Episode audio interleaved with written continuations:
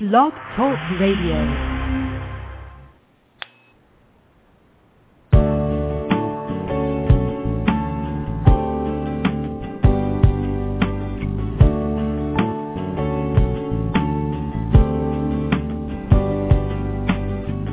From Lives in the Balance, the nonprofit organization committed to advocating on behalf of behaviorally challenging kids and their caregivers, this is Dr. Ross Greene. Welcome to Collaborative Problem Solving at School.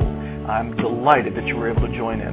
This program airs live each Monday at 3.30 p.m. Eastern Time during the school year. We explore a variety of topics aimed at helping you better understand and help challenging students and implement the collaborative problem-solving approach in your classroom and your school. If you have a question or comment, call 646-727-2691. If you call in, you'll be muted until I bring you on the air. And now, let's talk about challenging kids and how we can help them. Hi there, and welcome to today's program. Um, had some interesting experiences today that I'm going to be telling you a little bit about in schools. Uh, it's going to lead us to our word of the day. Um, we don't always have a word of the day, but we're going to have a word of the day today. Um, but uh, welcome. I'm glad that you're listening in, whether you're listening live or to a recorded version. Um, how cool is this that we get together every week for 45 minutes to talk about how to understand kids with social, emotional, and behavioral challenges better and help them better than we often do now. Um, as always, these are your 45 minutes. Uh, if you're working with a student who's not responding very well to Plan B or having trouble getting folks at school to buy in or wondering how to organize the effort in your building so that your building can start moving forward, or running into trouble using the assessment of lagging skills and unsolved problems, um, call in, comment, ask questions, get the support you need, or just listen to what's going on with others who are using the collaborative problem-solving approach. If you do want to call in, the number is 646-727-2691, and if you are, once again, not the calling in type, you can always send me a question electronically through the contact form on the Lives in the Balance website, and that web address, of course, is www.livesinthebalance.org. Um, our word of the day, well, it's actually not a single word. Our word of the day is ALSUP. Yeah, ALSUP. But, um, of course, ALSUP is seven words, A-L-S-U-P. Hold on, I thought I had this figured out. Yeah, assessment of lagging skills and unsolved problems. Seven words that really help us um, organize the effort for the kids that we're trying to help. I am always blown away at how helpful uh, the ALSUP is to organizing the effort. First of all, of course, the ALSUP is combined, uh, includes two parts. There's the lagging skill section of the ALSUP, and that's what you're filling out first. Uh, the reason you're filling that out first is because you want to make sure that the people who are um, filling it out have the right lenses on, first and foremost. First and foremost are the lenses, how we are viewing this kid's challenging behavior. Um, you know, not much of what we do after that makes a whole lot of sense unless we've got the right lenses on in the first place. And of course, in collaborative problem solving, it's lagging skills and demands for those skills that set the stage for challenging behavior. And that's the real McCoy. And that's that's why challenging kids are challenging. They're lacking the skills not to be challenging. And of course, that's we also know that it's more complicated than that. It's not just that challenging kids are lacking crucial cognitive skills. It's also that we are demanding those skills.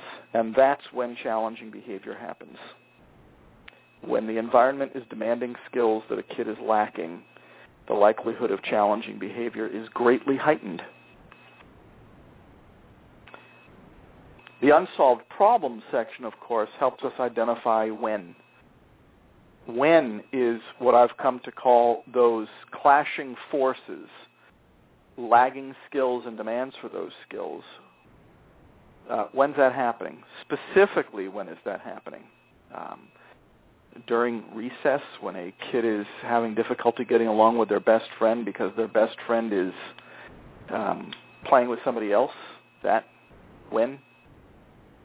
Um, during writing assignments, is that when? Uh, during reading, is that when? When is so big because it helps us understand that challenging episodes aren't unpredictable. They're very predictable. And that a kid's challenging behavior is occurring in response to highly specific and, here's the best part, identifiable unsolved problems. And the goal, of course, is to solve those problems um, collaboratively, of course. Um, if you solve them unilaterally, they're probably not solved at all. Got to solve them collaboratively if you really want to find out what's getting in the kid's way on that unsolved problem. Collaboratively, if you um, want to get your concern entered into consideration. Collaboratively, if you and the kid want to brainstorm solutions together that address both sets of concerns and has a much better chance of actually getting the problem solved, that's why you want to do it collaboratively, not unilaterally. I was in a um, school meeting today, and um, we were talking about a kid who actually is uh, rather difficult at school and, and um, at times not doing a whole lot of work. And I had asked the kids, uh, the students, uh, teachers, to um, keep a list, to start doing some record keeping.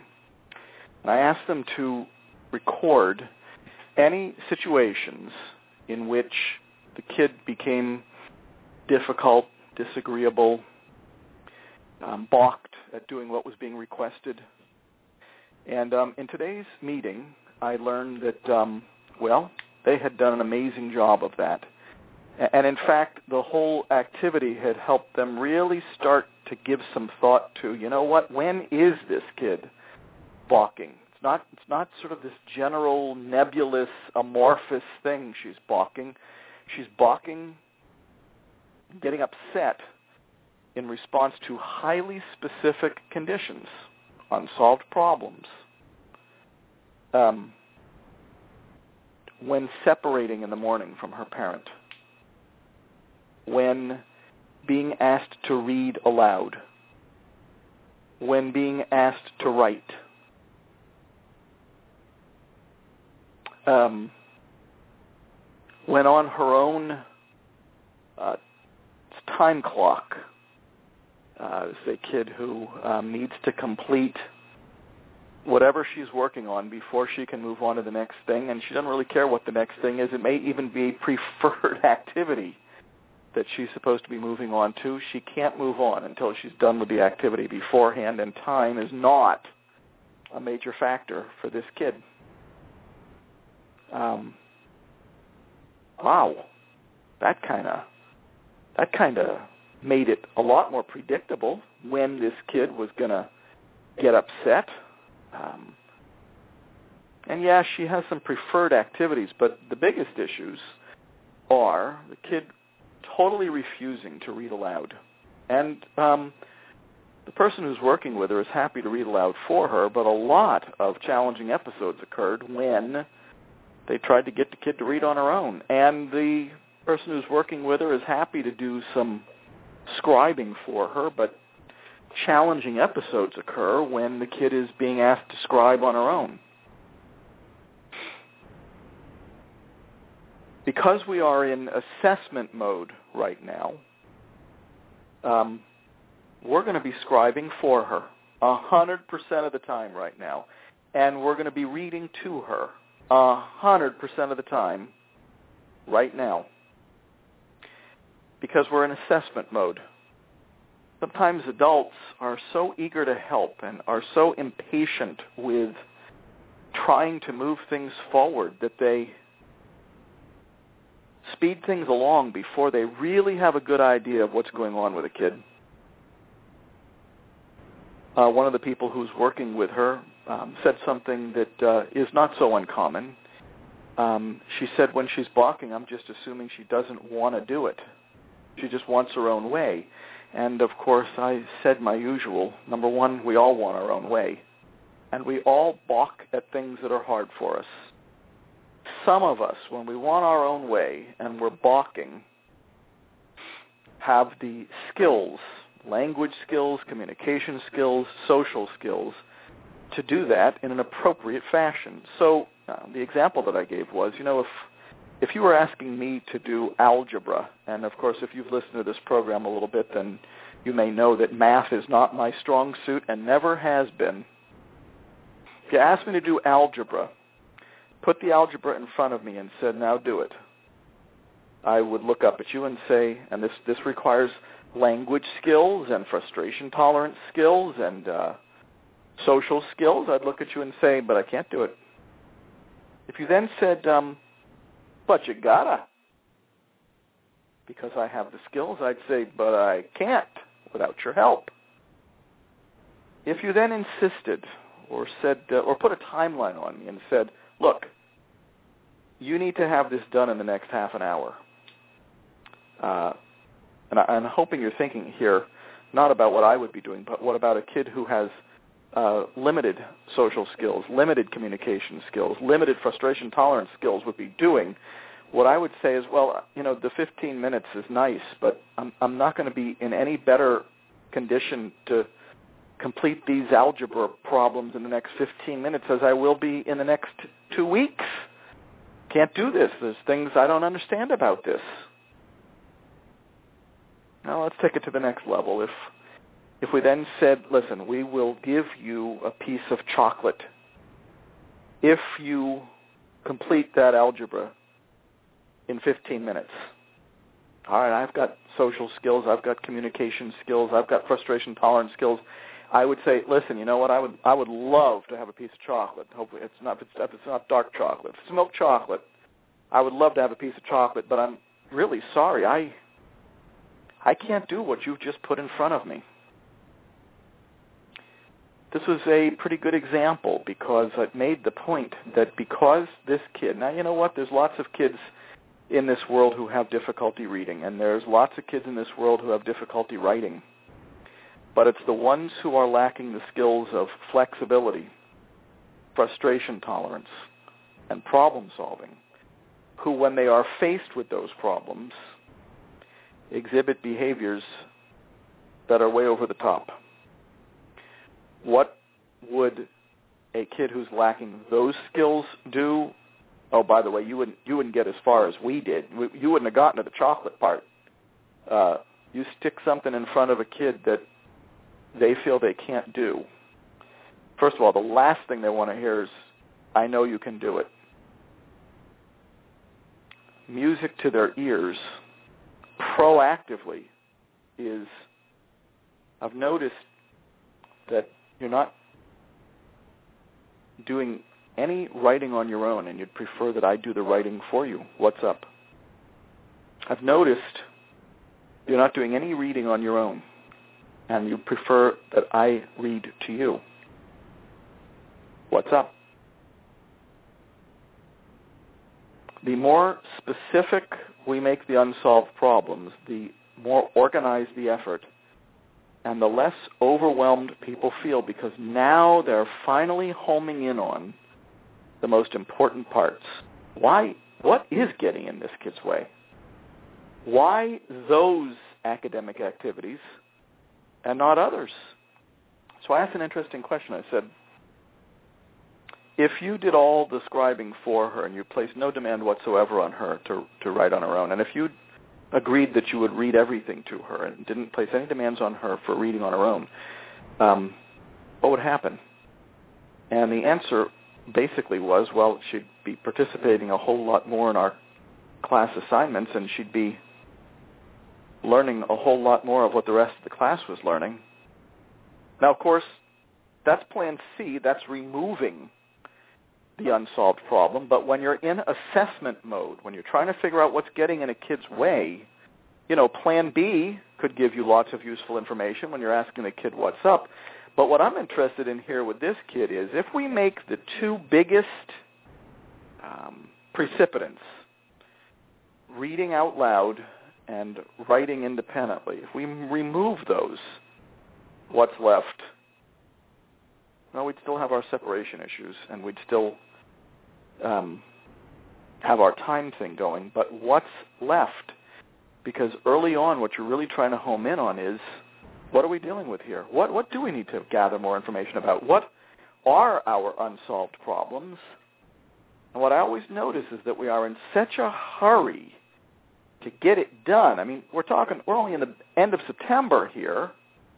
I'd rather take my September and even some of my October figuring out what my unsolved problems are, organizing the effort using the ALSUP. That's why the ALSUP is the word of the day, even though it's not a word.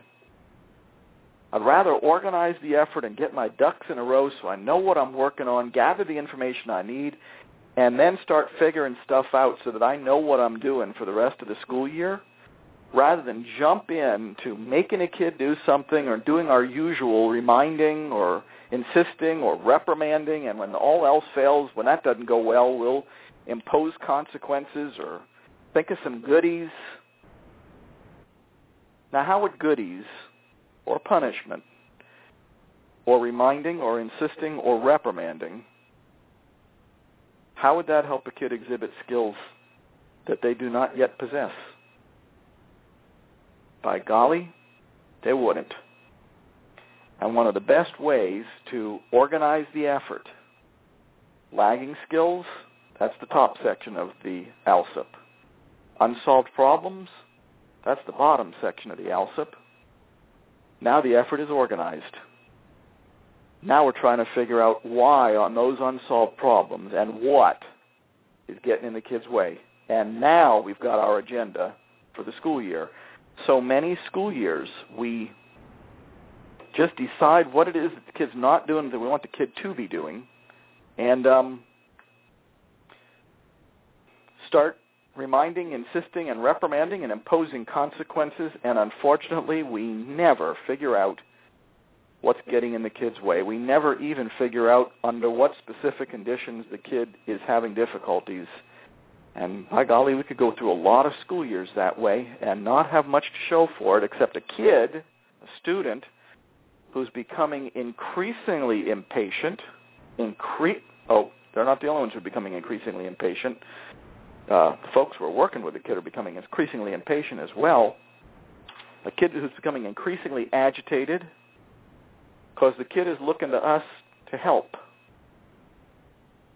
Early on, they have faith that we'll help, but if over the years we don't help, well, you're going to have an increasingly impatient, agitated kid. Key theme here, the word for the day is ALSUP, but the key assumption, as I'm being reminded by one of our listeners by email, kids do well if they can. If she could do well, she would do well. As I said to the folks in the meeting today, I'm assuming, given that she's doing some of the stuff we're asking her to do, I'm assuming that if she's not doing something that we want her to do, if she's balking, there are bona fide issues getting in the way, bona fide lagging skills. As I always say when I'm doing public speaking, the biggest favor you can do a challenging kid is to finally, at long last, be the person who figures out what's been getting in their way. Because if they're still challenging, it's a pretty surefire bet no one's figured that out yet. Not with the degree of specificity that would actually move the process forward.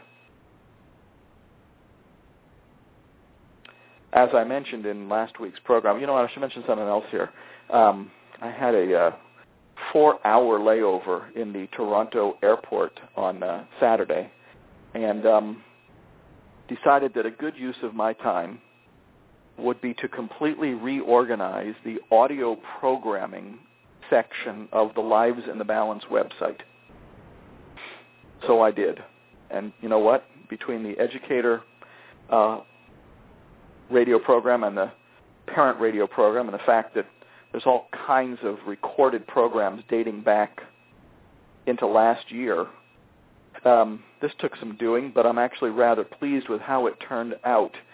If you now go to the audio programming section, number one, one of the things that um, sort of struck me because I don't go to the audio programming pages of the Lives in the Balance website too often is just how much audio programming there is. My goodness, there are hours upon hours worth of archived programs, um, archived materials um, on the Lives in the Balance website in that audio programming section. It's really kind of cool. I kind of had lost track of just how many, uh, how much, how rich those resources are um, for people looking to learn more about the collaborative problem-solving approach. Um, but now they're organized by topic.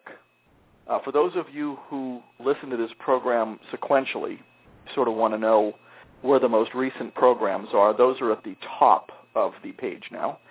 But for those of you who want to listen by topic, all the rest of the programs, all the programs from last year are listed by topic now, organized by topic. And, um, well, eventually over time, I think each topic is going to have its own page because it's a very long page right now because there's a lot of programming. Just thought I'd let you know if you've been following the program, and many, many folks are. Um, it's a lot better organized now, and lots of programs have been added that weren't there before. And um, here's my apology for being slow on getting all those programs uploaded to the Lives in the Balance website and um, being slow in reorganizing the page, but now it's done. Wait till you see all the other changes that are coming to the Lives in the Balance website. By the way, as I'm going to be saying every week now, if you haven't signed up for the Lives in the Balance newsletter, um, go please go to the Lives in the Balance homepage. There's a little flag at the bottom of the page on the left-hand side because, um, as I mentioned last week, we are gearing up to help you advocate for challenging kids and their caregivers in your community. Um, and the Lives in the Balance website is about to undergo a um, facelift. Don't worry, the canoe's going to still be there. You know, I get interesting feedback on the two people canoeing. Some people hate it. Some people love it. Um, I like it. Well, that's why it's there. Uh, as I also mentioned last week, um, got a lot of email over the summer, so I'm going to try to answer some more of it right now. Here's one that I received in August. This one's kind of touching. Uh, I have just experienced for three years. This is a this is a classroom teacher. I have just experienced for three years an ODD ADHD conduct disorder child in my grade 1-2 classroom. He was only six when he came to me, and I had him for three years in a split grade. He functioned about a three to four-year-old in grade 1. He hit, spit, swore, ran away from my room and into the town, had devil obsessions, lit fires, hurt animals, hurt siblings, talked of suicide and killing others, vandalized in the community, threw chairs, and the list goes on. The first psychiatrist gave him a stimulant medication and told his mom he would outgrow this behavior. Oh no not that. After a year and a half, I finally got support for him from a different psychiatrist. I finally got permission for a classroom support teacher to help me and him. He now has 18 people on his case, social workers, hospital workers, respite, teacher, assistant teacher, school liaison worker, etc. Now, uh, I must say that that sounds like a lot of people. Sometimes it's not the more the merrier. Sometimes there's too many chefs in the kitchen sometimes when there's too many chefs and they're all adding their own thoughts about what the kid needs, both the kid and everybody who's supposed to be implementing all those 18 things get overwhelmed. I'll keep going with the email. This child spent two two-week sessions in a psychiatric program for kids. He's on antipsychotic meds and still displays many of these symptoms. He's not in my class anymore. I am frustrated that all of that intervention did not help him too much. My question is, can we really help a kid like this? Or is it just coping mechanisms while we deal with him? I must say, and this is the touching part, actually it's kind of touching already, I must say I love this kid. I still do. I saw him the other day in a nearby city, and he threw his arms around my neck and hugged hard. These children break my heart and frustrate me and take me through every emotion possible. I just had him to deal with alone, I would have felt stressed, but having him in my room while I tried to teach 20 others was beyond humanly possible. I feel absolutely drained and in shock after this experience. Well, you know, I think uh, this emailer said it all. This is touching on so many levels. First of all, it's not that there aren't lots of people trying to help. Kid had 18 people involved, and clearly a uh, teacher who, despite everything that this kid was doing, managed to forge a relationship with him. We might say against all odds we also is also poignant in the fact that that's right. Trying to help this kid in a classroom full of 20 might be beyond the realm of possibility. This kid might have needed something different. But unless we organize the effort, unless those 18 people who are helping him are using our word of the day, ALSUP, to organize the effort, wear a shared set of lenses, identify specific unsolved problems, and then, although this isn't the word of the day, I'm going to deviate from the word of the day briefly, use the Plan B flowchart to track what we're working on identify who's working on each unsolved problem with the kid. We're going to pick two or three unsolved problems, prioritize them, and make sure that we get the job on two or three done rather than trying to get so many unsolved problems solved at once that we get none solved at all. Progress is incremental, and in a kid who is exhibiting behaviors that are this challenging and who apparently has an extremely long list of unsolved problems, the last thing we want to have happen is have 18 different people giving 18 different pieces of advice and working on 18 different things at once. Or even if they are only working on two or three things at once, going about it in 18 different ways. Challenging kids require cohesive care. They require that we adults have our acts together first in terms of shared lenses and in terms of organizing the effort what are the unsolved problems? Let's be specific. What unsolved problems are we working on right now? Who's working on what? And let's not turn our attention to other unsolved problems until we get these solved. Otherwise, despite our best intentions, we are spinning our wheels. And we don't want to do that year after year. So be the person who introduces the ALSUP into your assessment practices at your school, into your discussion practices at your school. Introduce the ALSUP. It's, this, it's a single-sided, single sheet of paper. The next time you're in a meeting where the goal of the meeting is to figure out what's going on with a kid and come up with an action plan on how to help, make sure you have the a blank copy of the ALSUP in front of every member of the meeting spend 20 minutes going over lagging skills and deciding which lagging skills apply to this kid so that everybody in that room has the right lenses on. Then spend 20 minutes going over unsolved problems and be really specific about them.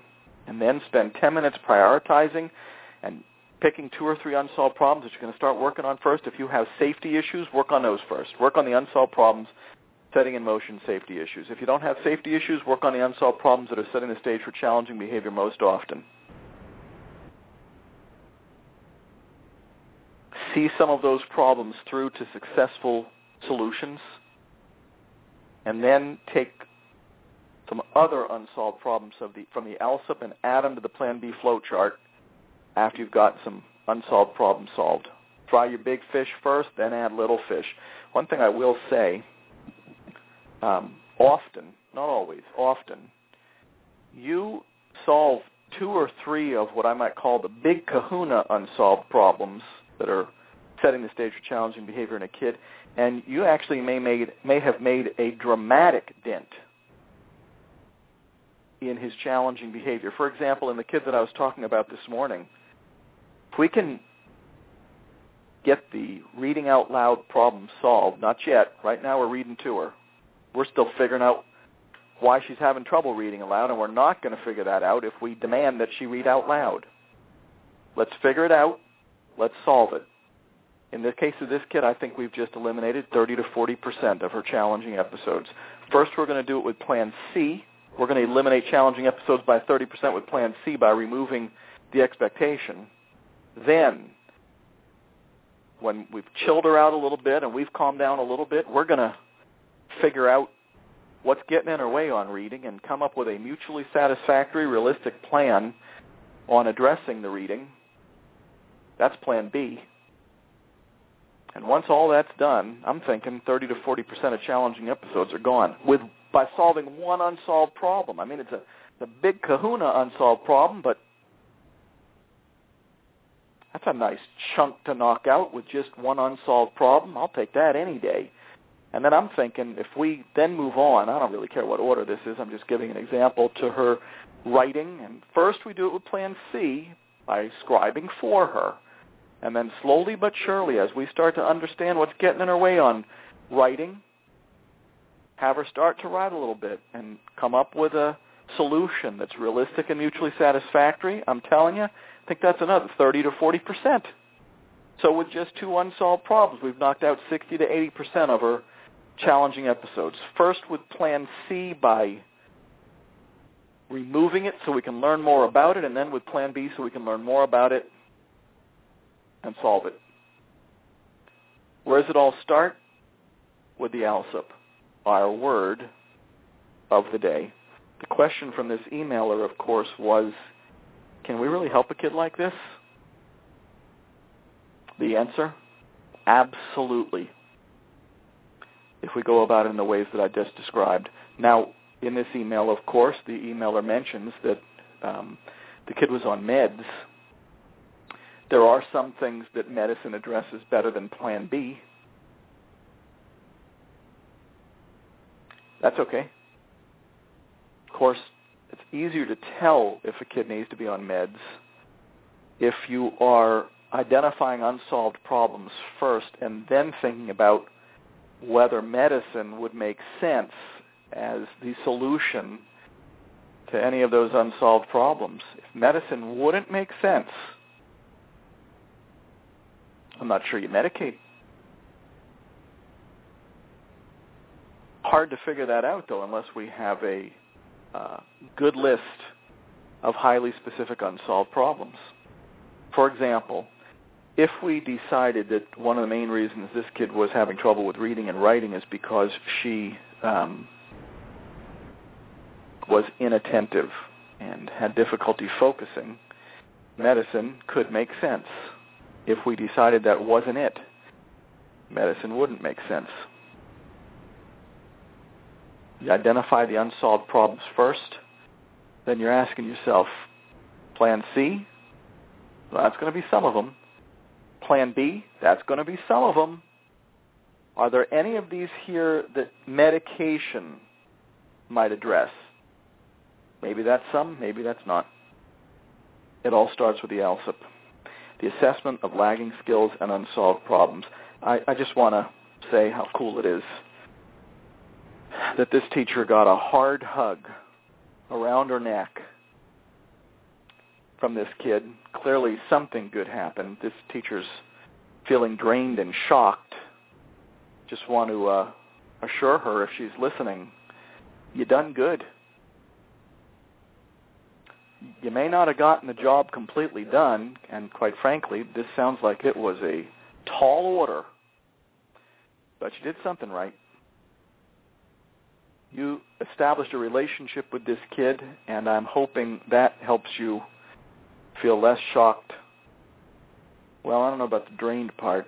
Um, establishing relationships with challenging kids takes a lot of energy. You, you may well feel drained. Of course, there's lots of things you could do to feel drained and not establish a relationship with the kid, and have the kid do worse and have nothing to show for your efforts. If you're going to feel drained, at least have a relationship to show for it.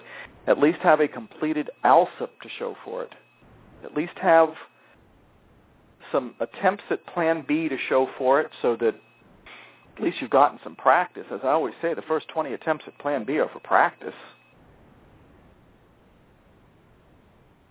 Working with challenging kids is draining. Doing it under impossible circumstances, unreasonable, and even more draining. That you have a relationship to show for it with this kid, about as cool as it gets. And you know what? Lots of kids that I've worked with who I wasn't sure that I helped, some of those are the ones that I get emails from later saying you helped me. The goal is to move the process forward.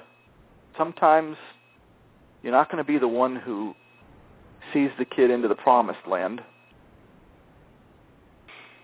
but you may have been the person who got the ball rolling, and there's something to be said for that too. Progress is incremental.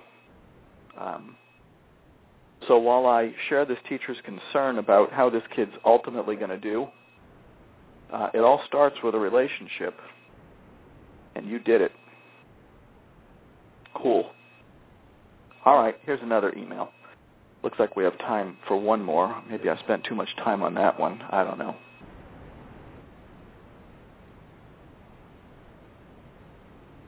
Uh, Dr. Greene, I'm a behavior management counselor and work extensively in the school system. I have immersed myself in your material and started using CPS in the past few months.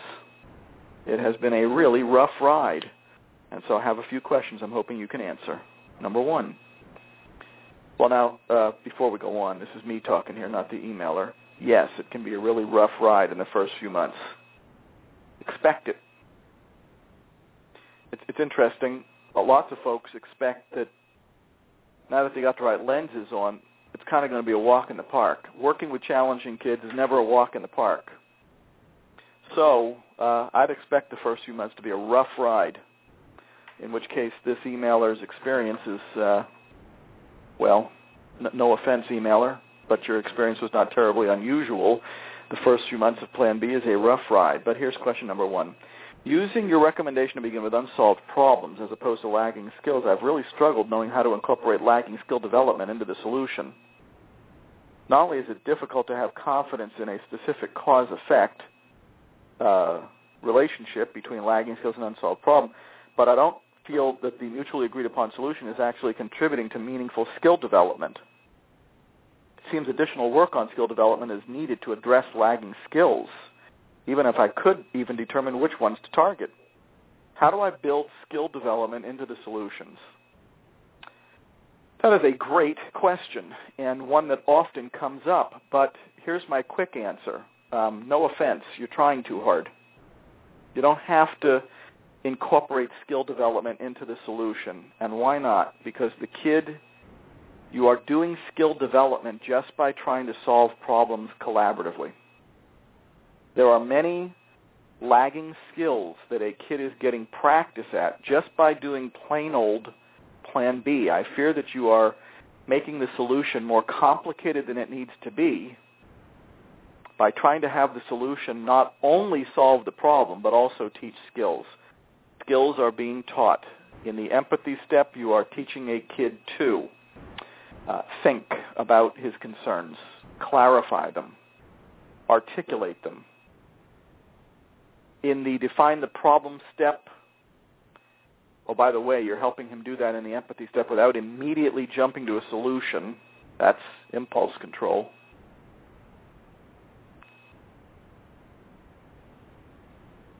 The define the problem step, the kid is listening to your concern, taking another person's perspective,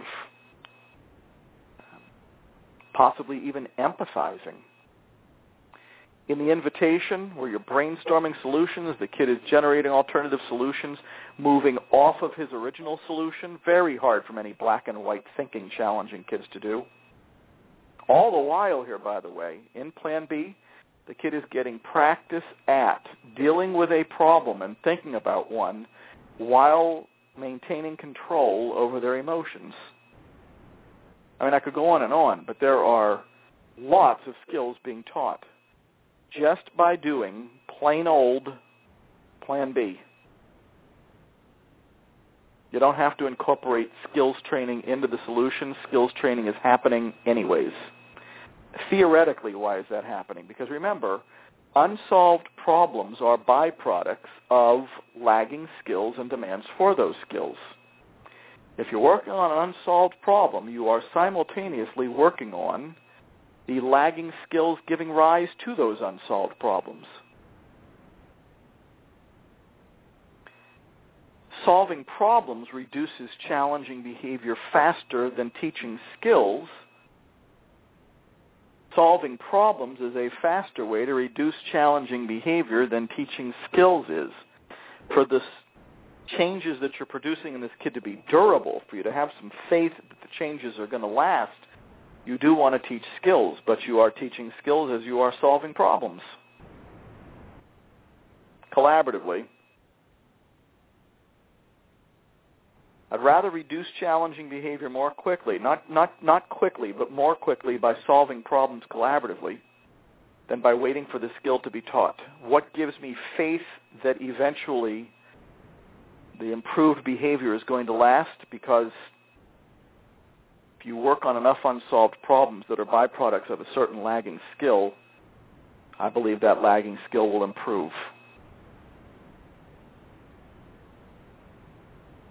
That's how you have faith that solving problems collaboratively will produce durable effects.